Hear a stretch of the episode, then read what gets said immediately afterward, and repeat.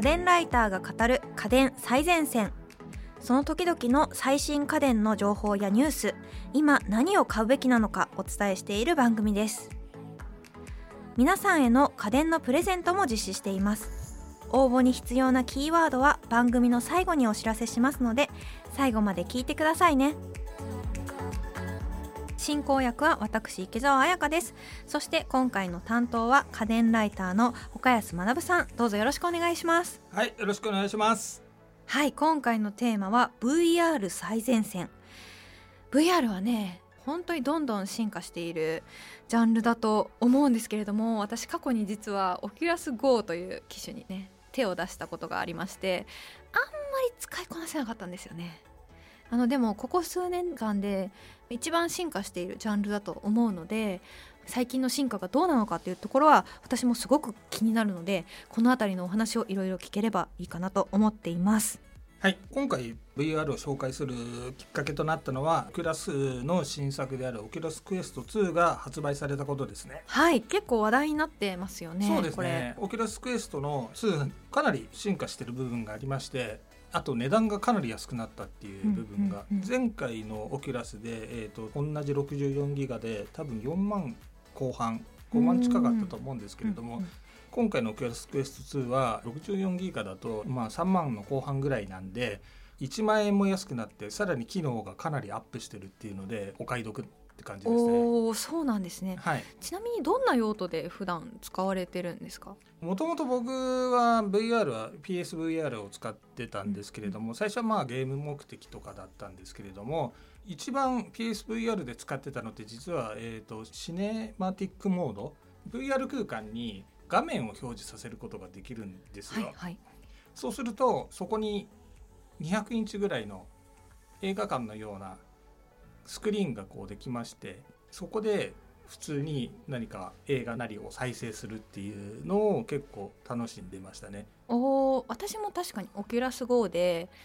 唯一使った機能がそれでした。そうそうですね。でそれだとヘッドマウントディスプレイと何か違うのってなるんですけど、うん、ヘッドマウントディスプレイって目の前にそのまんま画面があるんで右向こうが左向こうが永遠に画面がついて真正面についてきちゃうんですけれども、うんうん、VR の場合は画面の場所が決まってるんで右向いたら画面が左側に行っちゃうし左向くと画面が右側に行っちゃうっていうだから映画館でキョロキョロするのと一緒ですよね、なんでそこにいる感がやっぱり出る。そうすると本当に映画館で見てるような感じになるんででさらに映画館でかからないようなものを例えばテレビでしかやってないアニメであったりとかお笑い番組映画館で見れないじゃないですか。そうですねそれを見るとなんか映画館でこんなものを見てるんだみたいな感覚が面白かったりするんですよね。確かに結構没入感があるなっていうそうですね。感じはありますよね。ちょっと私が語っての本当にオキュラス GO 時代の ちょっとスペック低い記憶になるんですけど、ね、まあ実際はその PSVR も解像度が低いんでダイレクトにフル HD モニターとか 4K モニターで見た方が、もの自体はこうコンテンツ自体は綺麗に見えるんですけどもう臨場感というかその場にいる感っていうのがやっぱり楽しい感じにはなりますね。よくその VR 界隈の方々が楽しんでいらっしゃる VR チャットとか、はいはい、なんかそういうコミュニケーションツールとしての使い方そうですね。もされたりするんですか、まあ、僕は PSVR の時はそういうあんまりコミュニティがあんまりな、うん、僕は知らなかったんでなかったんですけれどもちょうどそれからオキュラスクエストの初代の方でハマってる知り合いとかがその VR チャットにすごくハマっててで自分でアバター作ったりとかそういうのをやってて今回もオキュラスクエスト2になったんでその人に頼んでちょっと VR チャットこう最初の段階のところまで教えてって言っていろいろ教えてもらってチャットとかアバターとかの変更とかをしてやってますね。なんかどうですか？VR 空間上のコミュニケーションっていうのは。そうですね。やっぱりチャットって言ったら今だったら例えば Zoom のような、テレビ会議のようなこともできますし普通に今まで通りに音声のみのチャットもできますしあとは文字によるチャットもできるんですけれどもアバターが入ることによって正面で話してる感じがするってことですよね。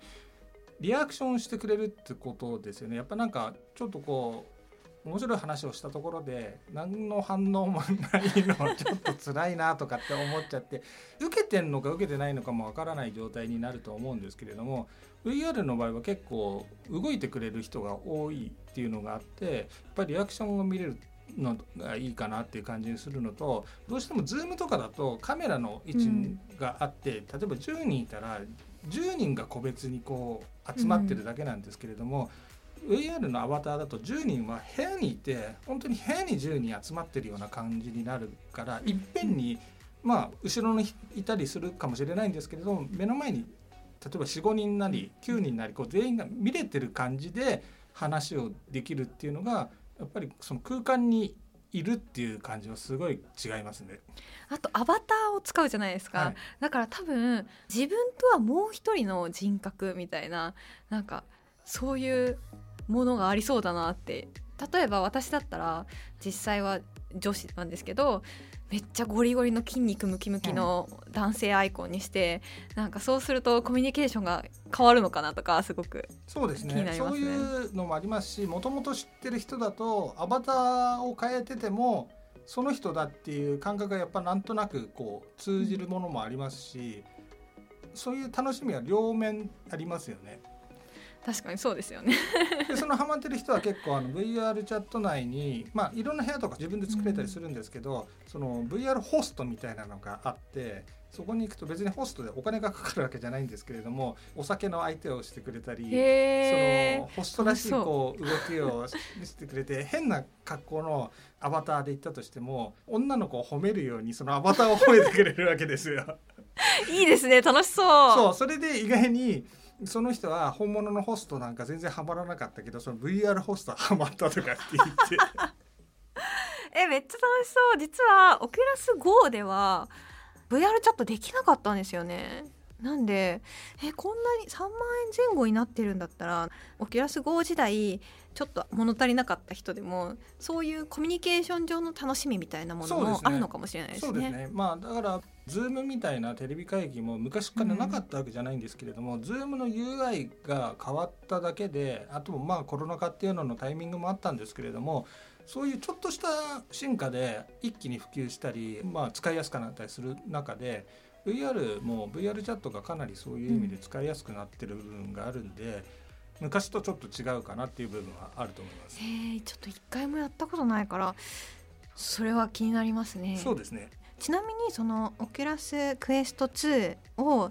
え使った使用感だったりとかそうですね。スペックあたりも気になるんですけどこちらに関してはいかがですか？まずですね解像度が上がってますね。大体ディスプレイが片目で 1600×1440 っていうのが全モデルだったんですけれども今回1832から1920ってかなりフル HD より解像度が高くて、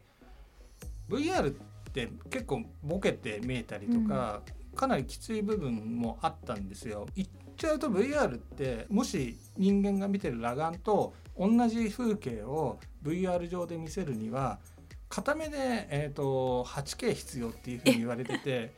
でそれで滑らかさもだいたい 90fps ぐらい必要だっていうふうに言われてるんですよね。だからそこまでのスペックを出せる機会っていうのがまだちょっとないんですよ。あの民生機だけじゃなくて、はいはい業務用としてもそこまでのあの動きを出せる、あのマシンがないんでそれはまあしばらく無理だとしても今の状態はかなりそれでもアップしたって感じですねよくだからゲーム機で言うと前の感じがスーパーファミコンぐらいのあの画質だったのが、まあ、今回のオキュラスクエスト2で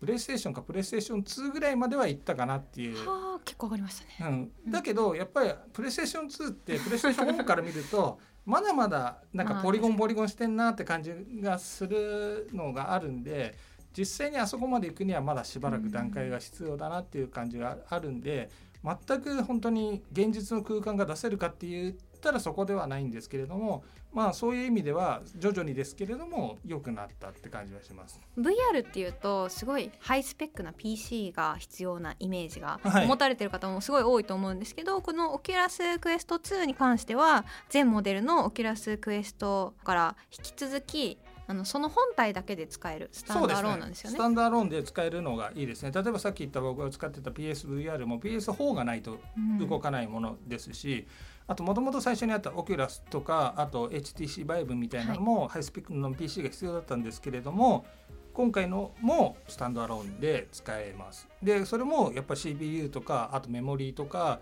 結構上がってまして滑らかに動いてくれます。あとケーブルをつなげると PC とつなげると PC のワイヤードでつなげた VR としても使えるのでハイスペック VR とあまり変わらない使い方もできるんですよ、だから PC で PC 用の VR ソフトを起動させてそれで見るっていうこともできるようになってるので。ね。はい、手軽に使いたい時は単体で、はい、より高度な体験がしたい時は PC つないでみたいなあのツーウェイな使い方ができるんですね。そえーそれはいいですねはい確かに。うん。なるほど。はい。結構その私以前 VR 使いこなせなかったなみたいな感じがあったんですけど、今回はおすすめできますかね？そうですね。いう意味では。はい。まあちょっとそのいろいろスペックアップしてる割にはあの値段が下がってるっていう部分で、うん。時間が経ったんでいろいろ普及したっていう部分もあるんですけれども結構コストダウンしてる部分もありまして、うん。ストラップが結構しょぼかったりするんで、えー、と手首につけるやつ。あじゃなくてじゃなくてあのあ頭の頭の方か。あ頭を押さえるストラップが結構ただのゴムバンドで留めるだけの状態になってて前のはこう調節とかできたんですけど、はいはいはい、でその調節のやつが別売りで売ってるんですけどそれが7,000円ぐらいするんで。ああなるほど。だからそれを込みで考えるとさっきのやつが4万4,000円ぐらいになってしまうので、まあ前のとあんま変わらないかなって気がしますけどでもそれがあった方が多分使いやすさが良くなりますし確かに。あと目のあの離れてはいはいるところの調整が3段階できるんですけど、前のは確か下でこう動かせるはずだったのが、うんうん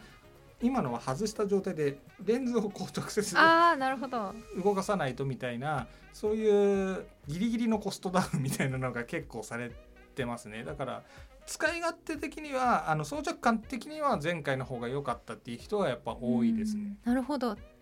どっちかっていうとまだ VR にをやったことないみたいはない方のスターターとしてもいいんじゃないかなみたいな感じなんですかね。そうそうですねそれはもう全然おすすめできると思います今 VR を使ったことで楽しめるものっていうのも増えてまして例えばあのクラスターっていうアプリがあるんですけど、ますね。バーチャル渋谷とかって渋谷にハロウィンで来れないからってみんなバーチャル渋谷に行ってて、なんかちょっとサーバーがダウンしたみたいな話がありますけれどもあれはちょっと PC でのつなげた VR にしかつながらないんで、ケーブルが必要になるんですけれどもあれとかも普通にスマホとかでも体験できるんですけどスマホだと 3D 空間の中に自分のアバターが動いてるだけなんですけど VR にするとやっぱ入り込んだ感じになるんで。そうですよね。私もクラスター PC ではやったことあるんですけどでもやっぱりなんかその母校がなぜかモデリングされててそこに行ったんですけどそれでもちょっとなんか懐かしいなっていう気持ちになったんですけどそこにこの世界観に VR で没入できたらもっとそういう体験に近いってことですもんね。はい、本当にだから渋谷の街に行けるとか、他にもライブとかがそのまま行けたりとかっていうのもあるんで。最近ね株主総会とかもやってたりとか あいろいろなんかいろんなイベントが開催されてますよね。あれ個人であの、うん。イベント開催できるんで、うん。会社でリモートで会議するときにそれこそ Zoom の代わりにみんな VR やって こうキョロキョロしながら。いいですねなんかそうやってどんどん VR が身近になってくるとそうですねそうですね。コミュニケーションの仕方もねスマホで結構変わったって言われますけどその第2段階みたいなところがにもしかしたら VR とかが入ってくるかもしれないと、そうですねはい。うん、そういう意味ではあの未来を覗きたい方みたいなのは VR 今回はい。のでデビューすると価格もお手頃でいいんじゃないかなって感じですかね。はい、今回はチャンスだと思います。それでやっぱ結構みんな一斉に買っていまだにちょっとまだあの日本の量販店で買った人は届かなかったりみたいなところもあったりぐらいの人気なんで。VR チャット以外で面白いゲームなんかあったりするんですか？オキュラスクエスト2のためっていうわけではないんですけれどもスペースチャンネル5っていうあのドリームキャストで流行ったあのちょっとマニア向けのダンスゲームがあるんですけれどもそれがかなり好評ですね。あとこれも多分 GO の時代からあったと思うんですけど、はビートセーバーっていう音ゲーがありましてああったかもやったかも。あの両手にスター・ウォーズのあの、ライトセーバーのようなものを持って前から来るあの四角い物体をタイミングよく切りまくるっていうやった記憶がある。やった記憶があるんですけど音ゲーめっちゃなんか苦手すぎてむずで終わっちゃった。そうですね。まあ多分それが結構やっぱあの VR 最初にやると、うん、VR ゲームって何って言った時にやっぱ体使った上に立体的にこう見れるっていうので2つはおすすめできると思います。へ確かに楽しいですよね、はい、なんか体を使って私あのあとこれはオキュラス GO ではないんですけどオキュラスクエストかな？クエストでやったあのお絵かきアプリ、はいはいはい、立体に絵を描けるってやつ。あれも結構面白かったですね。そうですね。なんでまあ本当 VR っていうのは VR でしか体験できないものもあると思いますのでそこら辺ですね。あとは、うん。個人的に僕はあの360度カメラっていうものを、はいはい、で撮影することも多いんですけどもう再生する環境っていうのがないんで、ね、でも VR 使うとそのまま360度撮ったものが写真なり動画なりがそのまま映せるんで例えば世界遺産みたいなところで撮ったりとかハワイの浜辺で撮った写真をもう一回見るとそこにもう一回行った気がするぐらいの感覚にはなりますね。確かにアルバム機能としてもいいかもしれないですね。そうですね。だからシータとかそういう360度カメラが流行って買った人がどうやってこうフルでこう視聴できるかっていうのの中で、VR っていうのはいい環境になると思います。確かにそうですねあと個人的には没入感あるゲーム体験が今後進化していくのがすごい楽しみで最近ニュースで見たんですけどあの足回りがこう動くベルトコンベアみたいさなんですけど、なんか360度じゃないや。あ360度か動けるみたいなのが発売されててそれ VR であのやると走り回れるわけじゃないですか空間を。なんかそういうものがこう含めて発展もっと世界が発展していくと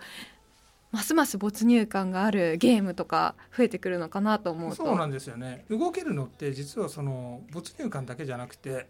実はあの 3D 酔いっていうのがあるんですけれども、うんうん、どうしても酔ってしまう人がいるんですけど僕もちょっと 3D は酔うがちなんですけどそれっていうのは体が動いてないのに景色が動いてるっていう脳が勘違いしてそれが気分悪くなるんですけれども実際歩くとならなくなるんですああじゃあ足回りみたいなところがもっと進化していくと VR 酔いみたいのもだいぶ抑えられる可能性があるってことですね。だから今一番いい移動方法っていうのはこうワープしていくっていう方法か、うんうん、それかものすごいゆっくり遊園地のなんかこうアトラクションの船みたいなの乗ってるぐらいのゆっくり動くぐらいだと酔わないんですけれども、ジェットコースター並みになると酔うんです酔いそう。でもジェットコースターも、その椅子がこうちゃんと前に動いたりすると酔わなくなるんですよ。動きとやっぱ連動してないから脳がそう脳が混乱してなるらしいんですよ。あとはもう本当に現実社会と同じだってことでさっき言った解像度と滑らかさが担保できれば酔わなくなるって言われてるんですけどそれはちょっとしばらく無理そうなんで ちょっとそういう進化の方にもねちょっと注目していきたいですね。すねはい、はい、今後も楽しみな VR 最前線でした。今回はオキュラスクエスト2についてお送りしてきました。改めてお伝えすると公式ウェブサイトでは容量が 64GB で税込3万7100円、えー、256GB だと4万9200円で発売中ぜひチェックしてみてください。そしてここでプレゼントのお知らせです。11月のプレゼントは私も愛用しているスマートリモコンネイチャーリモミニ。応募にはキーワードが必要です。今回のキーワードはリニューアル。応募はインターネットのフォームから家電最前線の番組ツイッターまたは番組の概要欄をチェックしてみてください。締め切りは12月15日火曜日です。次回は白物家電担当倉本春さんが登場。温め家電特集です。岡安さんどうもありがとうございました。はいありがとうございました。家電最前線は毎週月曜日に配信中。番組を聞き逃さないためにも各ポッドキャストアプリで番組の登録やフォローをお願いします感想や取り上げてほしいテーマのリクエストもお寄せください。番組の概要欄にあるリンクや家電最前線の公式ツイッターからダイレクトメッセージやリツイートで送っていただけると嬉しいです。